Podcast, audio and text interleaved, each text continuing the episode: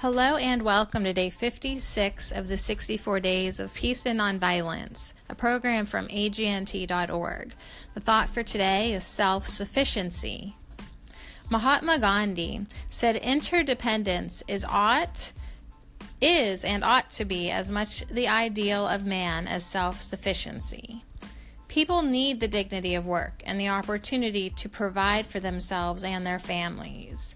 Economic self sufficiency is a requirement for a nonviolent world.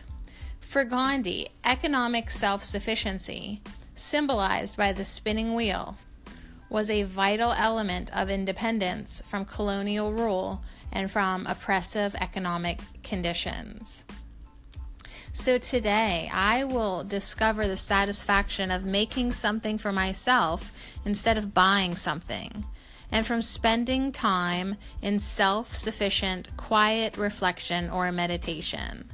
If I know someone who is looking for employment, I will offer to assist them with a resume, an application, making phone calls, or practice interviewing. Epicurus said, Freedom is the greatest fruit of self sufficiency. So, the affirmation today is self sufficiency is a prerequisite for freedom both freedom from and freedom to. However, today I wonder if it may not also be a prerequisite for peace. So, the practice is to discover the satisfaction of making something for ourselves instead of buying something, and spending time in self sufficient, quiet reflection or meditation. All right, let's go deeper with Gandhi. Um, MK Gandhi also said, before embarking on the civil disobedience and taking the risk I have dreaded to take all these years, I would fain, I would gladly approach you and find a way out. So we think of men and women like Gandhi and King. When we think of them, we tend to see them at their most courageous in their midst of their struggle. What we miss in this picture is all that went before. We miss the years of fear and turmoil, knowing the upheaval and distress it would cause them um, in their families and their countries. We miss the moments of doubt and indecision. We miss the long prayerful hours and days, right? Seeking some, any other way out. We miss the final fateful moment of courage when the decision clear, the steps towards confrontation with justice began because we miss those moments, we put individuals like these on pedestals, missing the truth of who they were ordinary men and women. World War II U.S. Navy Admiral William F. Halsey said, There are no great men, only great challenges that ordinary men are forced by circumstances to meet. So, in our lives, we all face injustice, whether globally, nationally, locally, or, or, personally. Being ordinary men and women, we fear to take action. For the most part, we try to tolerate it, hoping that somehow it will go away, praying that someone else will be the brave one, or that some answer will be found to, to create an easy way out for everyone. Most of the time, that will happen Sometimes, though, we are the ones who must finally be tired of giving in and take action.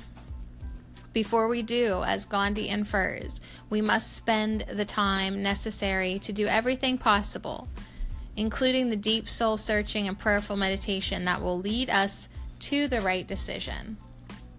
Even then, as Gandhi says, we have to sincerely and gladly approach these inflicting the injustice to seek one last opportunity to reach a peaceful resolution. Then and only then can we justify non cooperation and non violent resistance. And justify it we must to ourselves, to the world, and to the divine. So, the affirmative practice today today I will meditate on all those places in my life where I tolerate injustice, even in small personal matters. Today I will ask Is this the injustice that needs addressing? Is now the time it needs to be addressed? Am I the one that is called to address it? So, pretty deep. Wow, pretty deep for day 56. Um, Self sufficiency, doing things ourselves, um, knowing how to take care of ourselves. That does lead us to and give us the experience of freedom. So, one more last affirmation. Today, I will reflect on whom I need to forgive and take at least one step in that direction. All right, good luck, everyone. Um, have a good, fun DIY day for self sufficiency. Think about who you can still forgive. Meditate on those places in your life where you tolerate injustice and, and reflect on what you need to do about that. And help someone if you have the opportunity um, to help someone on their path to self sufficiency. Help them, them gain employment um, and really help them become free from depending on outside support. All right, you guys, so much love to you. This is Sadie from All Natural Me. Um, 64 Ways in 64 Days. It's a program from agnt.org. I'll see you again tomorrow.